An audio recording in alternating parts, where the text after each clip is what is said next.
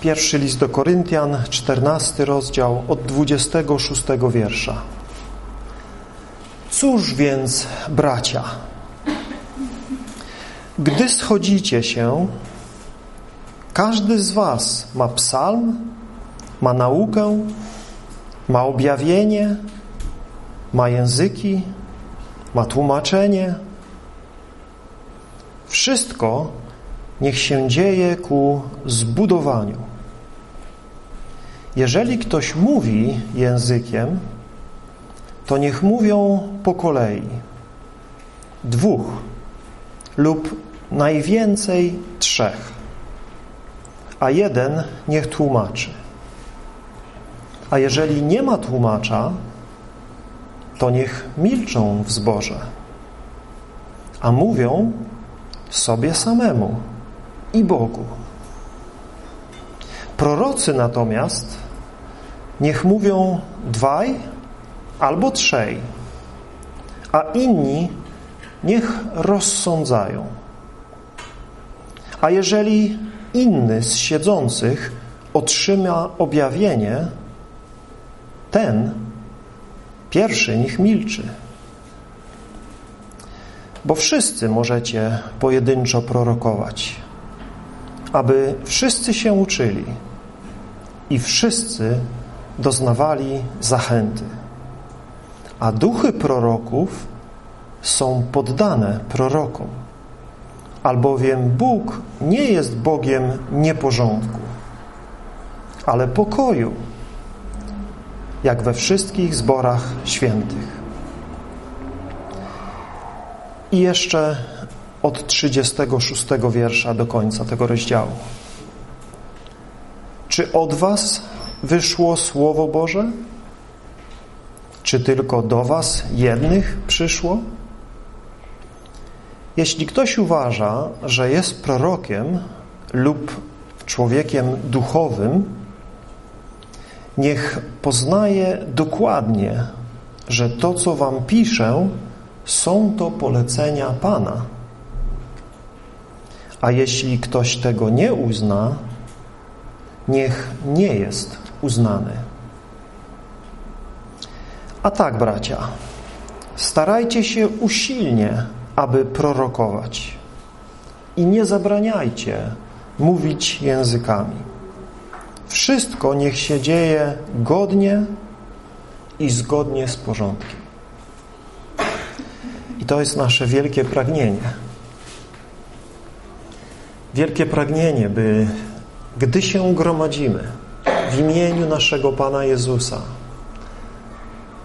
to, co się dzieje między nami, było godne naszego Pana, właściwie Go reprezentowało, żeby był w tym porządek, który odzwierciedla charakter naszego Boga, który nie jest Bogiem chaosu, zamętu, bałaganu, ale jest Bogiem porządku,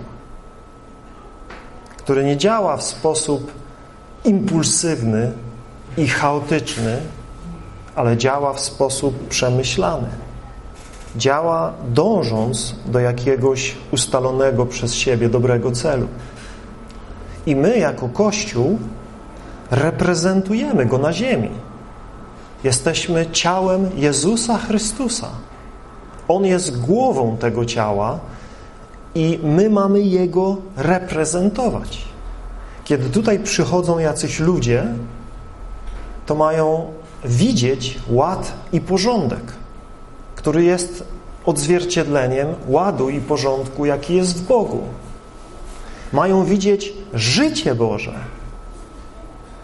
Życie, które czasami ma charakter spontaniczny, ale uporządkowany, nie chaotyczny, nie wprowadzający zamęt. Więc tutaj, bracia i siostry, Paweł przechodzi do praktycznego zastosowania tego, o czym mówił we wcześniejszej części tego rozdziału, czemu poświęciliśmy już kilka rozważań, gdzie wyjaśniał, w jakim celu Bóg nam dał dary ducha i w jaki sposób te dary mają funkcjonować. Dar języków, mówi, jest skierowany od człowieka do Boga, by budować człowieka, który tym darem posługuje. Czasami, jeśli Bóg da komuś dar wykładu języków, inni mogą również doświadczyć zbudowania, słysząc tą natchnioną przez ducha modlitwę kierowaną do Boga. Z drugiej strony Paweł bardzo gorąco zachęca Koryntian do tego, by modlili się i pragnęli i zabiegali o to, by prorokować. Dlatego, że ten dar buduje innych. Ten dar buduje wielu. Gdy ktoś modli się językami, buduje samego siebie. Natomiast gdy ktoś prorokuje, przemawia pod natchnieniem Ducha Świętego, czy też wielbi Boga pod natchnieniem Ducha Świętego, to buduje wszystkich, którzy tego słuchają. Więc Paweł zachęca nas, zachęcał Koryntian i wierzę, że przez natchnienie Ducha zachęca nas, byśmy pragnęli pełni Ducha w naszym życiu i różnorodnych manifestacji Ducha Świętego w naszym życiu, abyśmy modlili się językami i nie zabraniali modlić się językami, ale jeszcze bardziej byśmy prorokowali. Widzieliśmy, że w zgromadzeniu możemy mówić językami tylko i wyłącznie, gdy jesteśmy pewni, że będzie wykład tych języków. Jeżeli nie ma wykładu języków, jeżeli nie mamy sami takiego daru, by wykładać języki, lub też wiemy, że nie ma kogoś, kto miałby taki dar, Paweł mówi, byśmy w zgromadzeniu nie mówili językami. Możemy mówić do woli poza zgromadzeniem. Kiedy jesteśmy poza zgromadzeniem, jesteśmy my i Bóg, możemy mówić językami, ile dusza zapragnie. Budujmy siebie w tej modlitwie. Ale w zgromadzeniu Paweł mówi, lepiej jest powiedzieć pięć słów przez umysł, dosłownie tam jest tak w Grece powiedziane, przez umysł, przez rozum, czyli zrozumiałe słowa, które inni są w stanie rozumieć, niż miriady dosłownie, czyli największa liczba, jaką Grecy znali, słów w języku niezrozumiałym. Jak widzimy, w Koryncie nie było takiego zrozumienia. Najwyraźniej Koryntianie tak podekscytowani tym darem mówienia innymi językami, mówili w czasie zgromadzeń, chociaż nikt tego nie tłumaczył. Bardzo możliwe, tak wynika z treści tego rozdziału, że mówili jeden przez drugiego. Mówili wszyscy razem. Byli tak podekscytowani wspaniałością tego daru. Paweł koryguje to. Mówi, to nie przynosi pożytku. Szczególnie, jeśli pojawią się między wami ludzie, którzy tego nie rozumieją. Ludzie nieświadomi, że działacie pod wpływem Ducha Świętego. Pomyślą, że szalejecie. Nie wydacie dobrego świadectwa o Jezusie Chrystusie, a oni nie wydadzą dobrego świadectwa o was. Oni pójdą i wydadzą o was świadectwo, że jesteście bandą wariatów. Tak, to słowo tam można tak przetłumaczyć, że wariujecie, że szalejecie. I wiem, że i dzisiaj niektórzy chrześcijanie, mimo tej wyraźnej nauki w tym rozdziale, robią to, co im sprawia przyjemność, to, co ich samych buduje.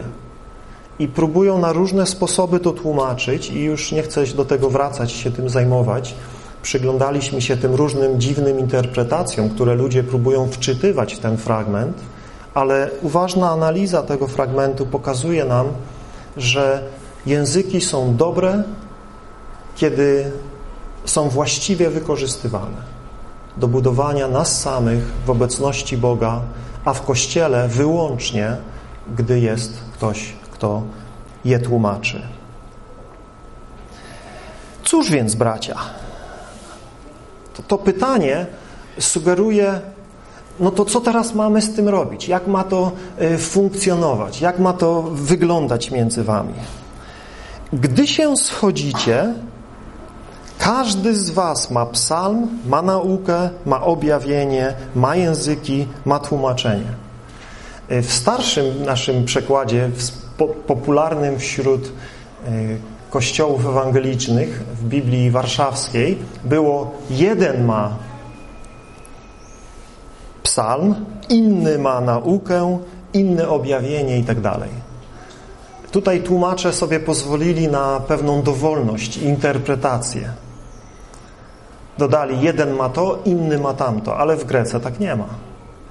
W Grece apostoł Paweł tutaj mówi, cóż bracia, gdy się schodzicie, każdy z was, każdy z was ma psalm, ma naukę, ma objawienie, ma języki, tłumaczenie, a więc to stwarza pewną trudność, takie czytanie, więc tłumacze sobie zmienili, co jest moim zdaniem bardzo niebezpiecznym zabiegiem, kiedy tłumacze, y, mając problem z tym, co jest napisane rzeczywiście, zmieniają tekst, żeby rzekomo nam ułatwić zrozumienie. Albo sami nie radzą sobie, jak to wytłumaczyć, więc sobie pozwalają na zmianę tekstu. To jest niedobry zabieg. Nie, nie pochwalam takiego zabiegu tłumaczy. Dlatego w tego typu miejscach winniśmy sięgać czasami po kilka przekładów i porównywać je ze sobą, kiedy dochodzi do jakiejś tutaj kontrowersji. I rzeczywiście jest mowa tutaj, że każdy, i to można dwojako rozumieć. Po pierwsze, można to rozumieć w ten sposób, że Paweł mówi to sarkastycznie, mówi to ironicznie do nich. Gdy się schodzicie, to uważacie, to sądzicie, że macie każdy wszystkie dary i, i się nie możecie doczekać, kiedy będziecie nimi usługiwać. Wydaje się, że to pasuje do kontekstu tego rozdziału, że tam oni się y, prześcigali w chęci usługiwania innym, a tak naprawdę chodziło o pokazanie samych siebie jacy to oni są duchowi. Tutaj Paweł wiele ma do powiedzenia w tym liście i w drugim liście jeszcze więcej na temat ich zarozumiałości, na temat ich pychy, na temat ich chwalenia się swoją duchowością i swoim poznaniem i swoim zrozumieniem. I Paweł to mocno krytykuje, że to nie jest właściwa postawa. Nie jesteśmy, nie gromadzimy się po to, żeby teraz siebie pokazywać, żeby teraz przed innymi tutaj dowodzić, jacy my to jesteśmy duchowi, jak to, jakie mamy wspaniałe świadectwa, jakie mamy przeżycia, jakie mamy doświadczenia, ale za każdym razem, gdy ważymy się podnosić nasz głos, czy to w modlitwie, czy to w świadectwie, czy w zwiastowaniu słowa, musimy pilnować się, by naszym celem było budowanie innych i wywyższanie Jezusa Chrystusa, naszego Pana, który dokonuje dobrych, wielkich rzeczy w naszym życiu. Niestety jako ludzie mamy tendencję do tego, by siebie promować, by y, siebie pokazywać, jaką to my mamy wiedzę, jakie to my mamy zrozumienie, jakie to my mamy duchowe doświadczenia, jakie mamy wizje, objawienia i tak. I czasami Bóg, jak w życiu apostoła Pawła, musi nam wbić ciężki cierń w nasze życie, żebyśmy się nie wynosili nadmiernie z powodu naszych objawień, czy naszego zrozumienia, czy jakichś przeżyć i doświadczeń. Bóg ma swoje drogi, żeby trzymać swoje dzieci w ryzach. Ale też apostoł Paweł tutaj daje nam Bożą naukę, byśmy się pilnowali, byśmy zabiegali o to, żeby był w Bożym Kościele ład i porządek, który odzwierciedla charakter Boga i który chwali Boga. Z drugiej strony można to rozumieć w ten sposób, że to słowo każdy odnosi się do tych wszystkich, którzy się gromadzą i każdy z nich ma jedną z tych rzeczy. Czyli każdy z was ma w znaczeniu wy wszyscy macie te różne rzeczy. Można też tak to rozumieć, chociaż jest to takie nie do końca literalne tłumaczenie. Cóż oni mają? mają psalm. Czasami zdarza się pośród nas, że brat czy siostra czytają psalm, gdy się modlimy. Czasami czytają jakiś inny fragment z przypowieści Salomona, z listów apostolskich, z Ewangelii, ma jakiś fragment pisma, który chwali Boga i który buduje nas. I to ewidentnie jest dobra rzecz, by na zgromadzeniu czytać psalmy. Niektórzy widzą w tym słowie psalm, mają pieśń, mają jakiś taki swój psalm, mają coś, co w ich sercach się rodzi jako uwielbienie Boga i błogosławią innych, śpiewając Bogu tę pieśń. To nie jest jednoznaczne, co tutaj się kryje za tym słowem psalm. Drugie słowo jest prostsze. Ma naukę.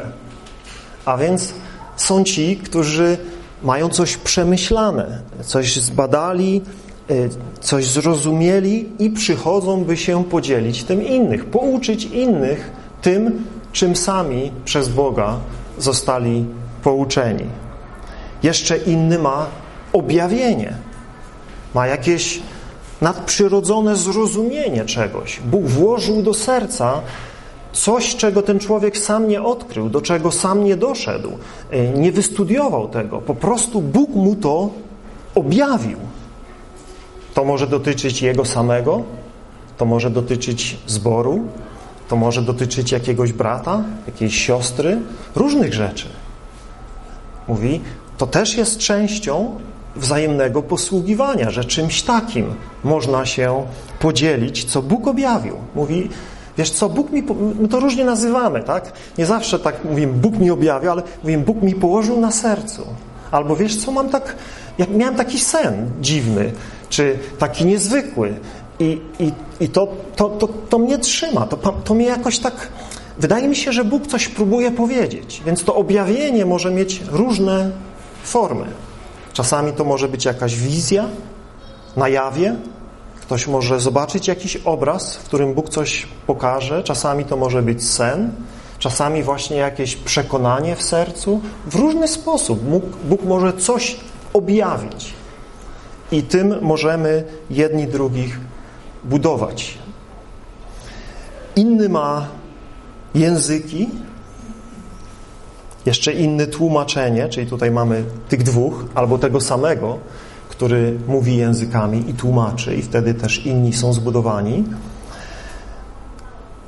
Wszystko mówi, co się dzieje między wami, czemu ma służyć? Zbudowaniu. To jest to, to, to, to, na czym się powinniśmy skupić. Czy to, co dzisiaj tutaj się dzieje, jest budujące? Czy my, nasza wiara się buduje? Czy nasze duchowe życie się buduje? Jeśli były języki i było tłumaczenie, chwała Bogu. Ale jeśli była nauka, jeśli był psalm, chwała Bogu. Jeśli były jakieś inne manifestacje ducha, chwała Bogu. To nie jest to, że ach, nie, dzisiaj nie było tego, nie było proroctwa, ach, zmarnowane nabożeństwo, ach, żeśmy, nie, nie było działania ducha, bo nie było proroctwa, bo nie było języków. Bracia i siostry, to są tylko narzędzia. To są narzędzia. I Bóg się różnymi narzędziami posługuje. Czasami posłuży się jednym, czasami posłuży się drugim. To, co jest istotne, to to, czy zostaliśmy zbudowani, czy zostaliśmy pouczeni, czy zostaliśmy napomnieni, zachęceni. To jest istotne. Nie to, jakimi narzędziami Bóg się posłużył. Mogę Was zaprosić do swojego garażu i pokazać Wam wszystkie narzędzia, jakie tam mam, jakie klucze, jaką wkrętarkę, jaką wiertarkę, jaką piłę kątową i różne inne mam tam. Ręczne piły mam chyba ze cztery, których nie używam od lat, ale stoją dumnie na półeczce i, i wiele narzędzi mam, tak? I mogę mówić, zobacz moje narzędzia. No ale ty mówisz, masz piękne narzędzia, ale tamten twój, y, ta, ta chałupka na drewno, to zaraz ci się przewróci. Tak marnie wygląda. Co z tego, że masz takie narzędzia, jak, jak tutaj ci się coś tam chwieje i zaraz ci się to wywali. Więc można się chwalić narzędziami, że mamy takie narzędzia, takie dary, ale pytanie, jak je wykorzystujemy? Czy budujemy Kościół tym, co mamy, czy pokazujemy narzędzia, jakie mamy. Zobacz, jakie ja mam zdolności, zobacz, jakie ja mam możliwości. Nie. Nie chodzi o to, jakie mamy narzędzia. Oczywiście to jest ważne, jakie mam narzędzia, bo bez pewnych narzędzi nie zrobi się pewnych rzeczy, tak? Więc ja nie chcę powiedzieć, że nieważne, jakie są narzędzia, ale można się nadmiernie skupić na narzędziach i podziwiać narzędzia i chwalić się narzędziami, podczas gdy narzędzia są do tego, żeby robić robotę narzędziami. I o to chodzi. Byśmy wykonywali pracę, do której Bóg nas powołał, a jeśli nas powołał, to też nas uzdolnił. Gdy Bóg powołuje, Bóg uzdalnia, przysposabia, udziela zdolności, by tę pracę, do której Bóg nas powołał, właściwie wykonać. I naszą pracą tutaj, bracia, siostry, jest nasze zbudowanie. Oczywiście to nie jest jedyna rzecz. W innych miejscach czytamy, że gromadzimy się na chwałę naszego Boga, by Jemu podziękować, by Jego uwielbić, by Jego wywyższyć, by oddać Mu należną cześć. Ale w tym też jest nasze zbudowanie, bracia, siostry. Gdy chwalimy Boga, gdy słyszę brata, siostrę modlących się z serca, z żarem, to moje serce rośnie i wierzę, że wasze serca rosną. Jesteśmy zbudowani tym. Gdy czynimy to, co jest Bogu miłe, to jesteśmy tym zbudowani. I tego szukamy, bracia, siostry. Tego chcemy w tej społeczności. Do tego was wszystkich zachęcamy, byśmy z takim sercem przychodzili. Jak widzicie w tym fragmencie, Paweł pewne rzeczy próbuje jakoś ograniczyć, żeby y, nie powstało, y, żeby się nadmiernie nie skupić na jednej rzeczy. Na przykład, mówi, gdy są języki i jest tłumaczenie, to mówi najwyżej dwóch, mówi tak, dwóch albo najwyżej trzech. Czyli nie dziesięciu teraz. Skoro jest tłumacz, no to teraz dziesięciu będzie mówić językami, i będziemy mieli same nabożeństwo pełne języków i tłumaczeń. Nie, Paweł mówi dwóch, najwyżej trzech, maksymalnie trzech i nie więcej. Czemu? Może dziesięciu ma języki. Czemu nie dziesięciu? Ano dlatego, że są jeszcze inne rzeczy do zrobienia. Są jeszcze inne kwestie, które powinny mieć miejsce. Nie tylko ten jeden dar. Więc widzimy tutaj, że jest pewna, pewna, pewna zachęta do spontaniczności, do y, uczestnictwa w tych darach, które mamy, ale są też pewne ograniczenia. Jest też pewien porządek. I mówi, kiedy oni mówią językami, to niech jeden tłumaczy. To też jest ważne. Nam się może dawać, no pewnie, a ilu mają? Dwóch tłumaczyć? Trzech? A kto wie, jak było w Koryncie? Może jeden wstawał, zaczął mówić i nagle trzech, czterech tłumaczy wstawało i każdy chciał tłumaczyć, no bo jak oni byli pełni, wiecie, tych tego przekonania, że w duch w nich działa i, i, że oni mają tę zdolność, to nie patrzyli na jeden na drugiego. Paweł mówi, jeden niech tłumaczy. Jeden.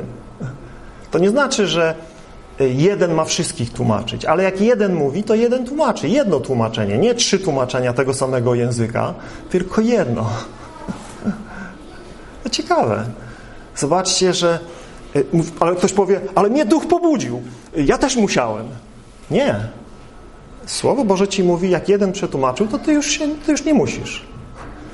Nie mów, że cię duch pobudza, wbrew temu, co jest, co jest nauką pańską. Iluż to ludzi mówi, wiesz bracie, ja wiem, że tak jest napisane, ale mnie to tak duch poruszył, że musiałem. Rzeczywiście musiałeś na nabożeństwie mówić językami, kiedy nikt tego nie tłumaczył, kiedy nauka pańska jest taka, że, że nie. Musiałem, musiałem to powiedzieć. Muszę to powiedzieć. Paweł, zauważcie, tutaj mówi nam, że duchy proroków są poddane prorokom. Co to są duchy proroków? Jakie to duchy? Czyżby Bóg rozdawał prorokom jakieś duchy prorocze? Czy tak to rozumiemy? Czy raczej mówi o duchach, czyli duchach tych proroków, że ich duch, duch proroka to jego duch jest Jemu poddany. W tym duchu działa Duch Święty, w Jego duchu. Biblia mówi o naszym ludzkim duchu, tak? że w nas mieszka duch nasz ludzki i zamieszkuje nas, jeśli jesteśmy odrodzeni z Boga, zamieszkuje nas Duch Boży. ale my mamy swojego ducha, ludzkiego ducha. Czytamy, że Duch Boży świadczy naszemu duchowi, że jesteśmy dziećmi Bożymi. Chyba już wszyscy się przekonali, że dobrze mówię, tak? Tak Słowo Boże nas naucza.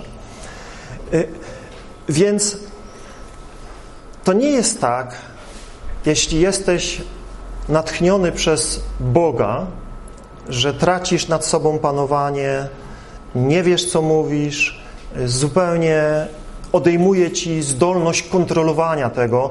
Musisz mówić językami, musisz prorokować, musisz śpiewać, musisz tańczyć, musisz robić to czy tamto. Nie.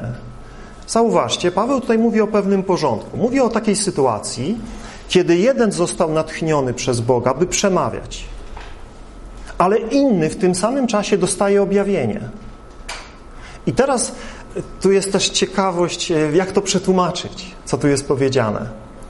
E, tu jest powiedziane w ten sposób, że jeżeli inny z siedzących otrzyma objawienie, ten pierwszy niech milczy.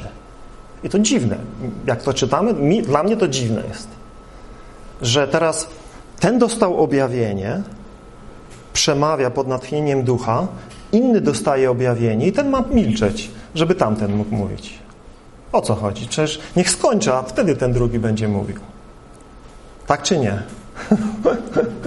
tak wydawałoby się, byłoby porządek jakiś, nie? A tutaj niech ten milczy, niech ten pierwszy milczy.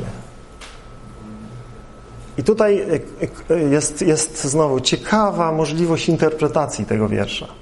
Niektórzy rozumieją to w ten sposób, że faktycznie ten pierwszy, który przemawia, powinien się zatrzymać, dlatego żeby może za dużo już mówi i Bóg dał komuś innemu objawienie, żeby już tamten skończył, bo by mówił i mówił i mówił o tym swoim objawieniu.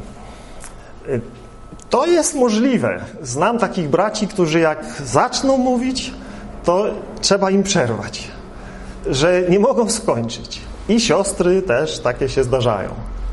Ale to zazwyczaj bracia przemawiają, więc tych więcej gadułów się zdarza.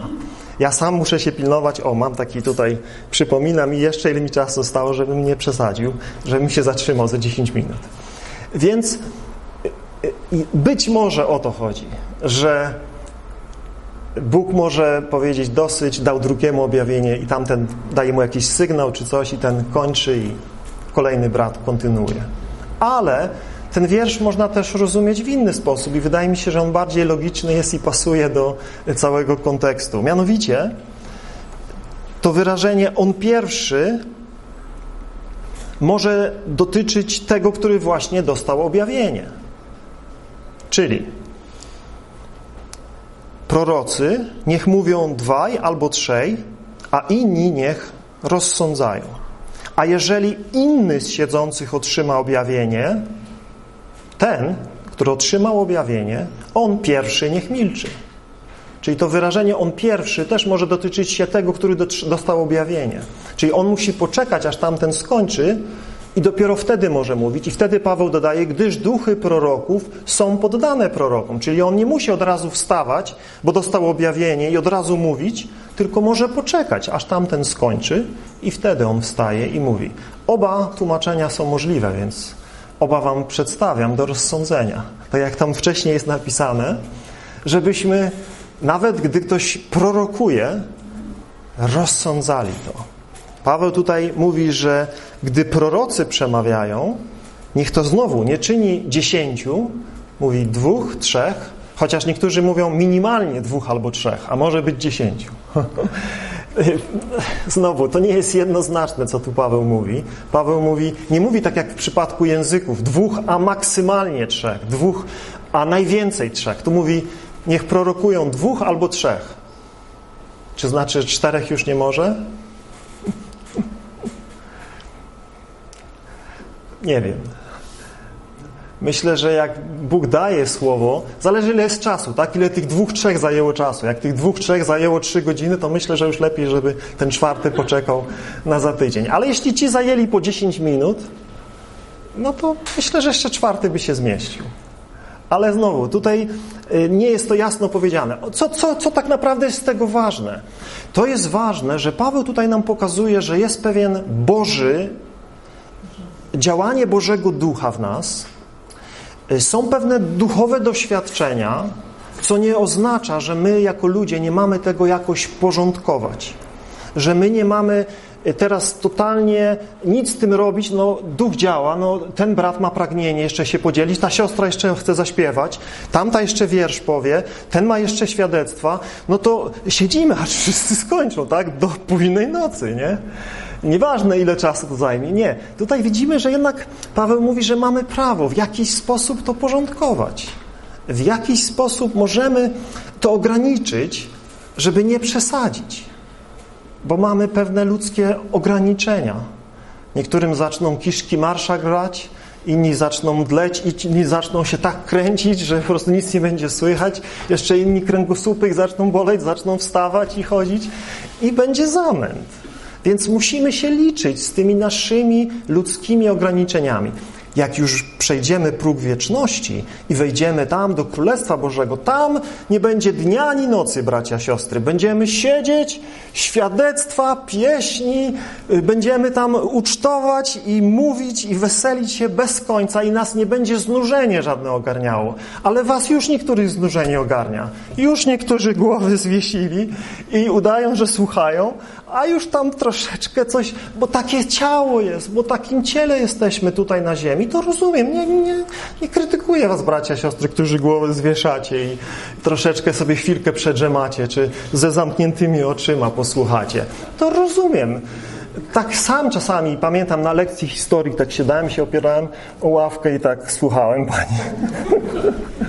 Bo tak ciało słabe, młode ciała, co dopiero teraz po pięćdziesiątce, to już w ogóle nie człowieka czasami zmaga. Więc to rozumiem. I dlatego w związku z tym, że jesteśmy ludźmi w ciele, musimy pewne rzeczy ograniczać.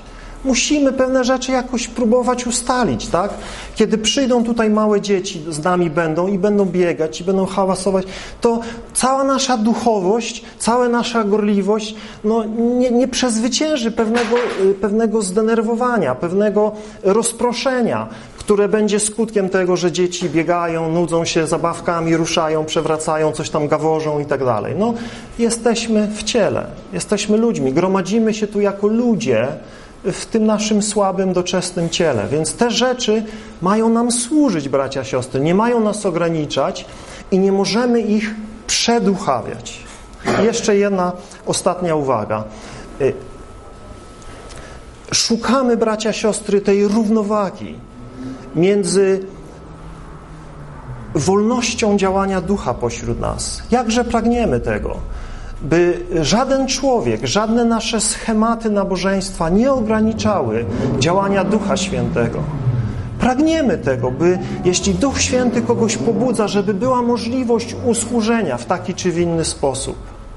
Z drugiej strony, mając za sobą ileś tam lat bycia w Kościele, widząc różnego rodzaju rzeczy, które ludzie potrafią robić w Kościele, wiemy też, że taka pełna swoboda i otwartość i otwarcie drzwi może prowadzić do różnego rodzaju problemów i, i, i jakichś nawet sporów i marnowania czasu i ludzi, którzy zawsze są chętni, żeby coś powiedzieć, chociaż nie mają nic do powiedzenia.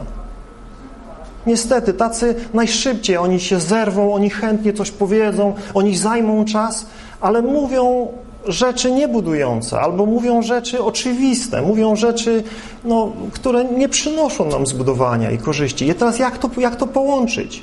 Jak to zrobić, by y, z jednej strony nie tylko, żeby ci profesjonaliści, nie tylko ci, którzy, wiecie, zawsze coś mają, oni tam zawsze w każdej sytuacji coś tam powiedzą budującego, ale żeby wszyscy mogli usługiwać, żeby wszyscy, których Duch pobudza i którym coś daje, żeby mogli służyć, a jednocześnie, żeby nie otworzyć miejsce na chaos, na harmider, na y, marnowanie naszego czasu przez ludzi, którzy nie są duchowo dojrzali, ale zawsze są chętni, żeby coś powiedzieć, zawsze są chętni, żeby czymś myślą usłużyć, ale z drugiej strony to nie jest budujące, no niestety. Więc tu stoi przed nami, jak przed, myślę, każdym zborem, który pragnie działania ducha, wyzwanie, by szukać tej równowagi by mieć takie spotkania, jakie macie na przykład w czwartek w Rumi, czy my tutaj w środy mamy, czy w innych miejscach, gdzie jest większa taka interakcja, gdzie można więcej y, podzielić się, y, usłużyć jedni drugim, łatwiej skorygować, jest też w mniejszym gronie. Wiecie, im większe grono, tym większe ambicje niektórych ludzi i trudniejsza korekcja tych ludzi. Bo jak na takim nabożeństwie już powiedzmy w gronie 40-50 osób ktoś wstaje i mówi i teraz się go zatrzyma w którymś momencie i się powie, bracie, siostro, usiądź już, no to będzie mu przykro, to będzie jej przykro. I też inni tak, poczujemy się tak niezręcznie, prawda? No to są takie, takie ludzkie, trudne rzeczy, w których wolelibyśmy tego uniknąć, e, żeby w ten sposób funkcjonować. Z jednej strony mówić wszyscy usługujmy, a potem gdy wszyscy zaczną usługiwać, zaczniemy się łapać za głowę i mówić ale bracie, siostro, co to jest, nie? Ty mówisz mi świadectwo o zasuszonej kanapce w lodówce. No takie świadectwa słyszałem, że komuś uschła kanapka w lodówce i coś tam z tego wielkiego było, wielkie Boże dzieło. Nie? No ludzie mają różne duchowe przeżycia i może dla niego to było prawdziwe świadectwo. Ja nie chcę tego negować, ale ja z tego nic nie rozumiałem i inni patrzyli po sobie, co za bzdury, nie? I, I, są ludzie, którzy no, mają różne przeżycia, różne wizje, różne sny i mogliby mówić o tym bez końca. Więc nie chcemy powstrzymywać tego, co rzeczywiście płynie z Boga, co rzeczywiście jest przejawem ducha, ale chcemy też pewnego porządku. Rozumiemy, że są pewne ramy czasowe, które możemy wytrzymać i jak przesadzimy, to przesadzimy i nie skorzystamy z tego. Więc y, jest tutaj, szukamy tego. Mówię to dla Was, bracia, siostry, w takim nastawieniu i w takim oczekiwaniu, że będziemy o tym rozmawiać, że będziemy wspólnie myśleli, co być może trzeba zmienić, jak być może inaczej pewne rzeczy zorganizować.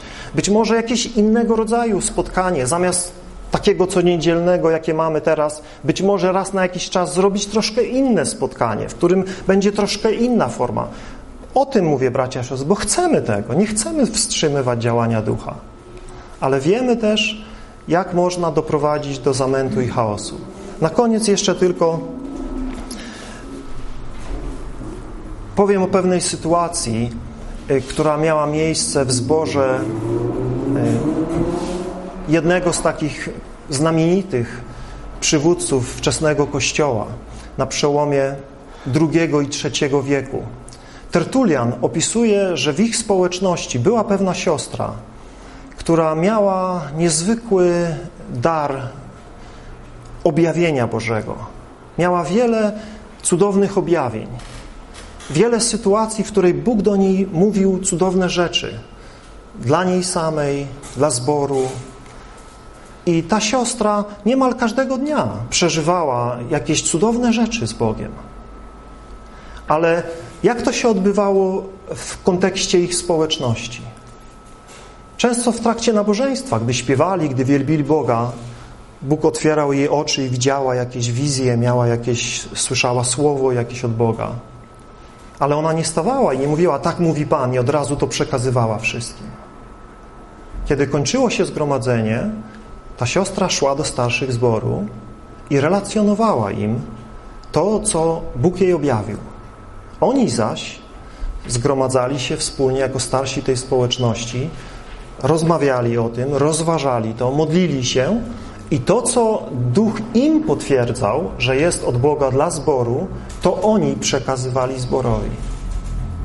I w tym momencie nikt nie podziwiał tej siostry, Nikt nie biegał za tą siostrą, żeby jemu teraz prywatne dała jakieś objawienie, czy jakieś proroctwo, czy jakieś słowo, no bo ona ma taki cudowny dar, to pewnie na zawołanie może, kiedy tylko chce przekazywać, co tylko, komu, kto tylko chce. Nie. Ci starsi bracia rozważali, modlili się i to, co uważali jest potrzebne, budujące dla zboru, tym usługiwali. Czy oni ograniczali działanie ducha w ten sposób? Czy byli posłuszni tej nauce apostolskiej, aby wszystko badać, a tego, co dobre, tego się trzymać. Czasami może być tak, bracie, siostro, że Bóg coś do ciebie mówi i ty możesz myśleć, że Bóg mówi do wszystkich, ale być może mówi do ciebie. I ty możesz mieć przekonanie, że to ci Pan powiedział i to może być dobre przekonanie, prawdziwe, ale Pan to ci powiedział. Niekoniecznie to jest dla innych. Dlatego, jak Słowo Boże nas tutaj poucza, to nie jest ograniczanie ducha, kiedy my prosimy na przykład, żeby ktoś przyszedł do nas wcześniej, żeby nam coś powiedział, żeby, żeby jeżeli szczególnie nie znamy jakiejś osoby, albo już wcześniej gdzieś tam były jakieś sytuacje, w których mamy wątpliwości co do tego, czy rzeczywiście jest to głos Boży. To nie chodzi o to, że jacyś ludzie chcą kontrolować działanie ducha. Chodzi właśnie o to, żeby nasze zgromadzenia były budujące. Wyobraźcie sobie tylko jeszcze na sam koniec, już przekroczyłem mój czas, więc już kończę. Y, y, wyobraźcie sobie teraz to, co mówił Sławek na początku. Powiedział o tym, że wszystko, co dzieje się na świecie, jest wolą Bożą. Ci wszyscy tyrani, ci wszyscy, te wszystkie władze, tak Zależy, kto to rozumie, tak? To Sławek powiedział. I teraz załóżmy, otwieramy możliwość e, dyskusji na ten temat. Teraz, na początku nabożeństwa. Obawiam się, że do tej pory byśmy jeszcze tej dyskusji nie skończyli. Moglibyśmy tutaj e, drążyć temat, bo temat jest trudny. Temat, którego dotknął dzisiaj Sławek na początku, jest bardzo trudnym tematem. I nie jest taki prosty i jednoznaczny. Sławek go przedstawił w jakiś sposób, starał się to biblijnie przedstawić i mam nadzieję, że było to dla nas pouczające i budujące, ale nie wyczerpał tematu, prawda? Temat jest większy, szerszy. Tutaj o nim cały dzień moglibyśmy rozprawiać. I teraz rozumiecie, każda taka wypowiedź tutaj, każde jakieś e, stwierdzenie, które ja wypowiadam, Sławek wypowiada, Adam wypowiada, inni bracia dzielą się, możemy otworzyć, e, że tak powiem, forum dyskusyjne i siedzieć tutaj i debatować nad rzeczami, niektóre są ważniejsze i warte porozmawiania, inne znowu mogą być dla kogoś ważne, ale dla innych w ogóle nieznaczące. I mówimy, o czym my tu rozmawiamy, na co my tu marnujemy nasz czas. Rozumiecie? To jest, to jest ten dylemat. Jak to zrobić? Bo być może brat czy siostra zrodziły się jakieś pytania. Ktoś inny może słuchać i mówić, nie, nie, on chyba źle mówi, to chyba nie tak. Więc trzeba, trzeba o tym porozmawiać. No ale kiedy? Od razu? Czy można podejść do Sławka i po nabożeństwie? Słuchaj, co ty chciałeś powiedzieć, co miałeś na myśli? I, i wyjaśnić, albo zadzwonić, albo napisać maila. I do tego was zachęcamy też, bracia, siostry. To też jest interakcja, której potrzebujemy w społeczności. Nie wszystko da się zrobić od razu, nie wszystko da się zrobić po zakończeniu tej oficjalnej części, kiedy sobie rozmawiamy, bo nie wszystkich rzeczy zdążymy omówić i tak dalej, ale są różne sposoby, w które możemy się komunikować, przez które możemy ze sobą rozmawiać. Można przyjść w środę na spotkanie i wtedy na przykład powiedzieć, słuchajcie, na kazaniu było to i to powiedziane, czy tam brat powiedział, czy siostra i, i chcielibyśmy o tym porozmawiać, bo nie bardzo rozumiem to, jak to mam rozumieć, czy to rzeczywiście tak jest, czy tak, bo, bo to wzbudziło jakieś moje wątpliwości. Więc mamy takie możliwości, są takie możliwości, tylko my czasami tak spłycamy to działanie ducha do tych rzeczy, wiecie, takich ekstatycznych, natychmiastowych. Tak mówi Pan, a jak już tego nie ma, eh, to potem poszliśmy do domu, zjedliśmy obiad i już tam nie warto wracać do tematu. Nie. Jeśli coś było ważnego, jeśli coś było istotnego, to nie zostawiajmy tego. To porozmawiajmy o tym, zadzwońmy, napiszmy maila, czy w inny sposób skontaktujmy się, czy być może poprośmy, żebyśmy o tym porozmawiali w jakimś większym gronie. Więc to są rzeczy, bracia, siostry, które, y, których Pismo nam nie precyzuje, że to ma tak czy tak wyglądać. To są rzeczy, których my chcemy szukać, ale naszym celem musi być nasze zbudowanie. To o to chodzi. Celem naszych zgromadzeń ma być budowanie jedni drugich. I musimy się wystrzegać wszystkiego, co nie buduje. Wszelkiej napastliwości, wszelkiej porywczości, nierozważnych słów, e, jakichś pytań, które naprawdę moglibyśmy sobie darować, bo są ważniejsze rzeczy, na którymi się trzeba skupić. Więc to są rzeczy, mówię, które nie da się tak łatwo y, przedstawić, to jest dobre, to jest złe, to róbmy, tego nie róbmy. To są rzeczy, których się, w których musimy być, że tak powiem, dynamiczni i które chcemy się ich uczyć i chcemy, żebyśmy wszyscy o tym, bracia, siostry, y, rozmawiali, do tego tak podchodzili, szukając naszego zbudowania. I już koniec. Powstańmy do modlitwy, kochani. Kochany Panie nasz, jakże pragniemy, by Twój Kościół był żywym Kościołem, gdzie Ty rządzisz, gdzie Ty panujesz, gdzie Twój Święty Duch ma swobodę działania w nas i przez nas, gdzie nie człowiek i ludzkie porządki, ale gdzie Twój Duch Święty i Twój porządek panuje między nami. Twoje zbudowanie, Twój pokój, Twój charakter odzwierciedlony w naszym postępowaniu, w naszym traktowaniu jedni drugich. Prosimy Cię, Boże, prosimy, ucz nas tego, pomagaj nam w tym, abyśmy umieli w, Twoim, w Twojej, z Twoją pomocą właściwie wykorzystywać ten czas, gdy się gromadzimy w imieniu Jezusa, gdzie zachęcamy się wzajemnie, by usługiwać jedni drugim tym darem, który nam dałeś, czy to publicznie, czy to osobiście, ale żebyśmy mieli taką możliwość, mieli to pragnienie i mieli to nastawienie serca, by szukać zbudowania brata, siostry. Panie, dopomóż nam w pośród tych naszych ludzkich słabości, ludzkich ograniczeń. Dopomóż nam służyć jedni drugim, tak aby Ciebie wielbić, tak aby też inni zaproszeni nasi goście, odwiedzający nas, mogli złożyć świadectwo, że prawdziwie Bóg jest między nami, że prawdziwie doświadczyli Bożego, Bożej obecności i Bożego błogosławieństwa. Tego chcemy szukać, o to chcemy Cię prosić, byś nas tym doskonalił, byś nas tym prowadził. Amen. Zachęcam jeszcze bracia, siostry do modlitwy.